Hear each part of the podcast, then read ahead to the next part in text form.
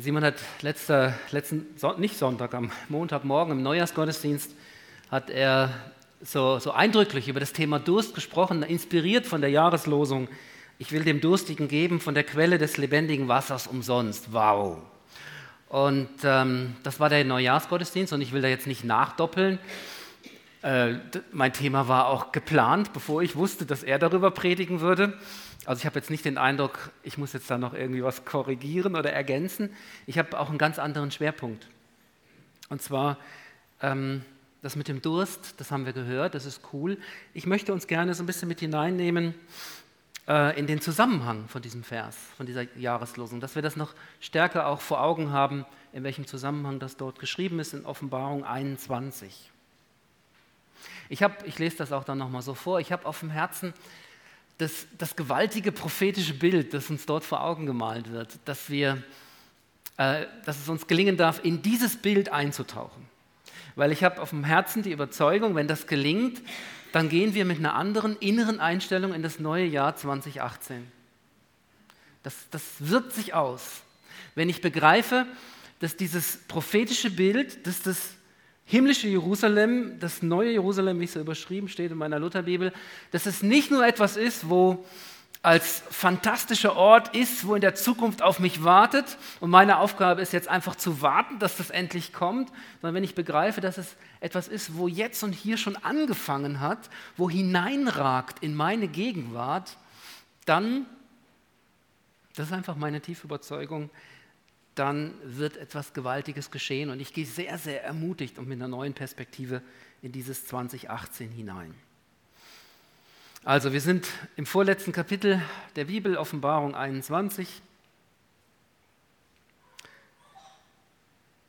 Johannes der Apostel schreibt dort, und ich sah einen neuen Himmel und eine neue Erde, Vers 1. Dann ein zweites Mal. Und ich sah die heilige Stadt, das neue Jerusalem von Gott aus dem Himmel herabkommen, bereitet wie eine geschmückte Braut für ihren Mann. Und dann Vers 3. Und ich hörte eine große Stimme von dem Thron her, die sprach, siehe da die Hütte Gottes bei den Menschen. Das meine ich mit gewaltigem prophetischen Bild.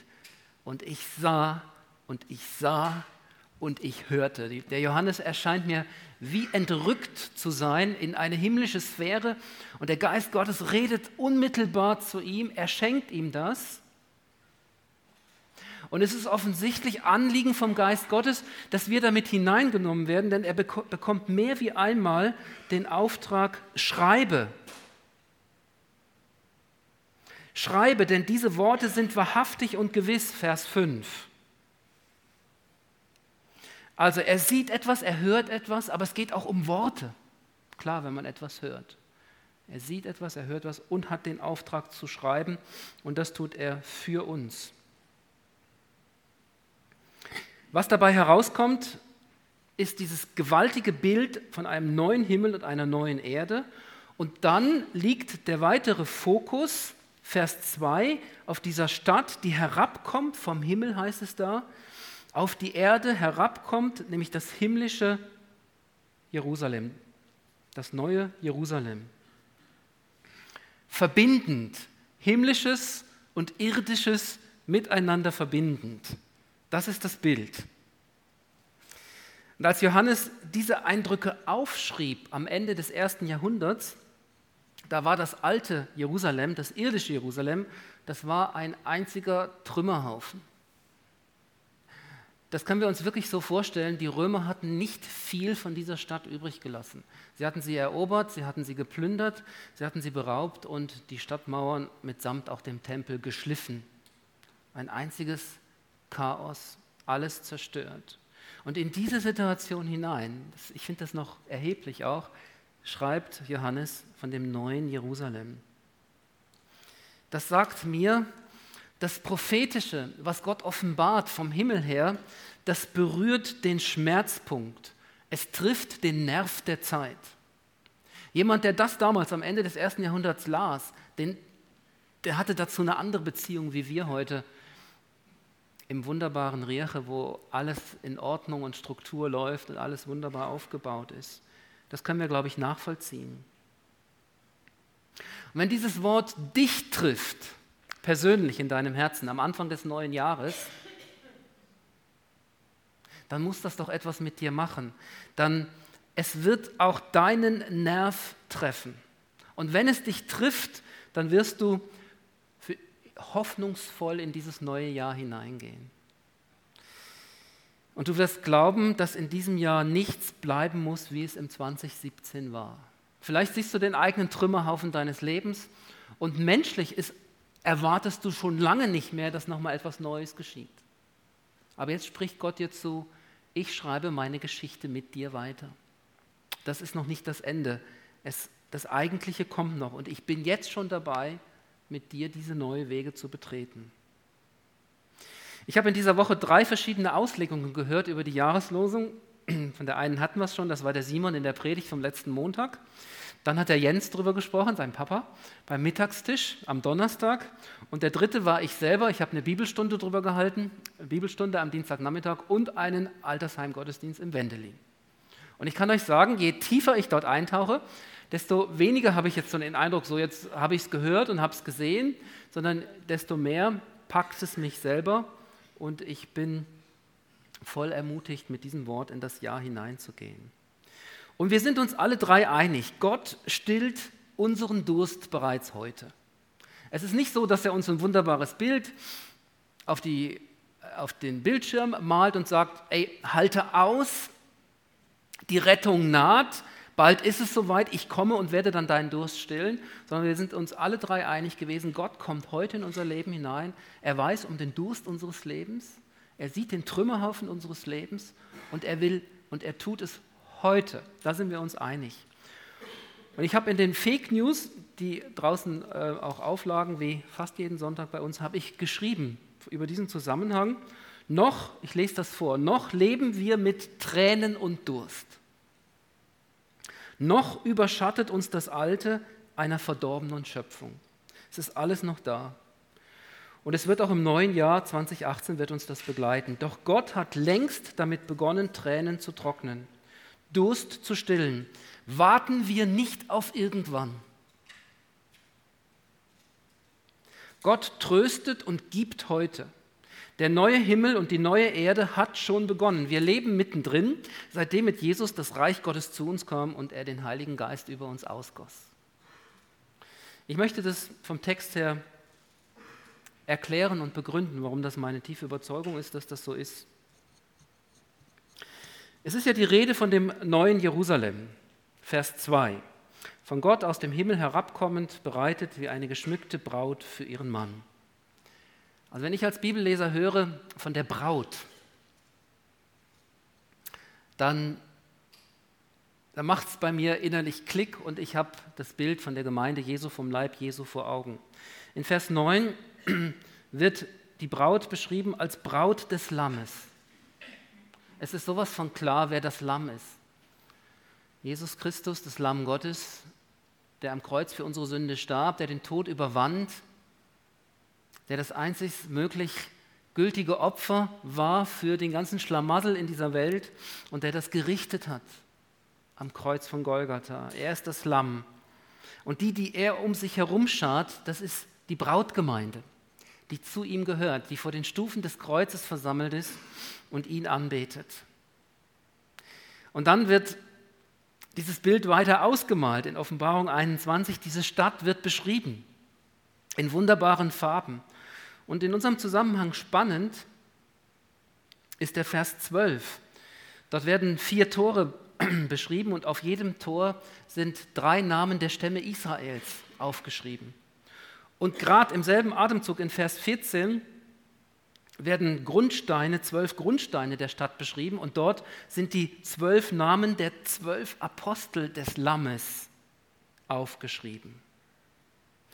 Das ist der Zusammenhang. Die Brautgemeinde besteht aus dem Volk Gottes.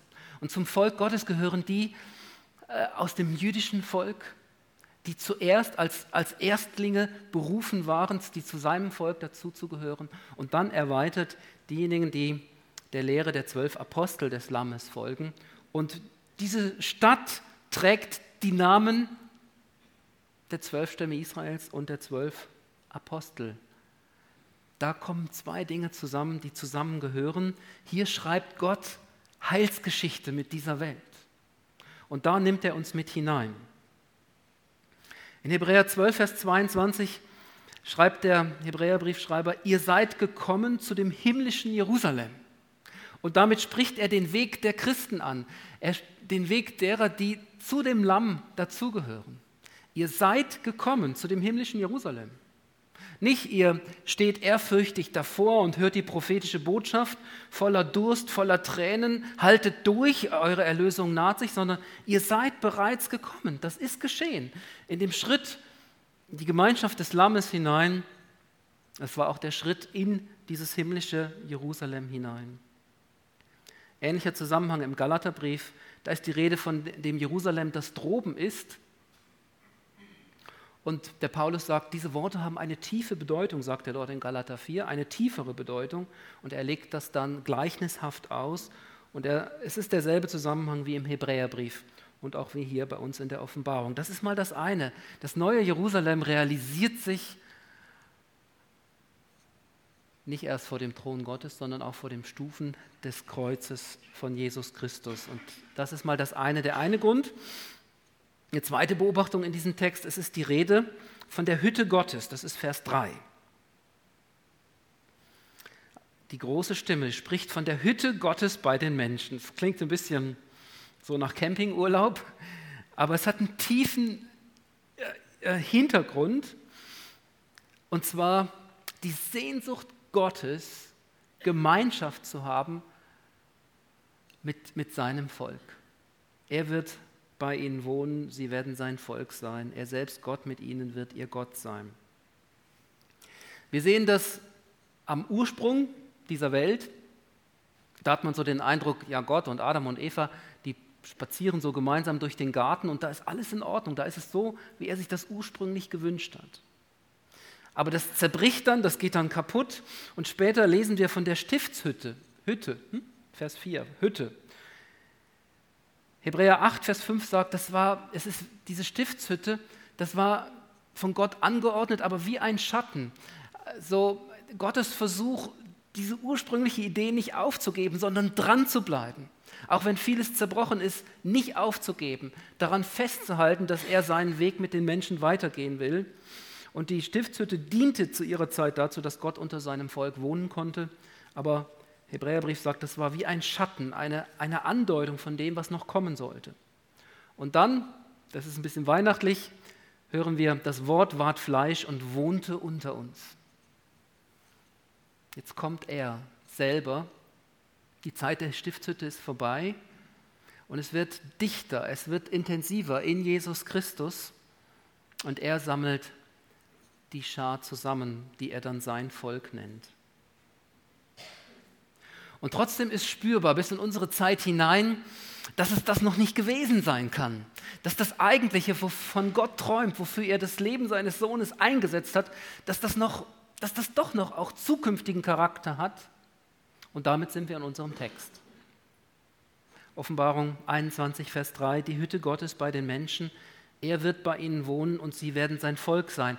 Ich höre in diesen Worten den Schmerz Gottes über diesen langen Weg von seiner Schöpfung, über die Stiftshütte, über Jesus Christus, der, in seinem, der sein Volk besucht hat und wohnte unter uns, bis zur Vollendung an diesem Tag im neuen Jerusalem.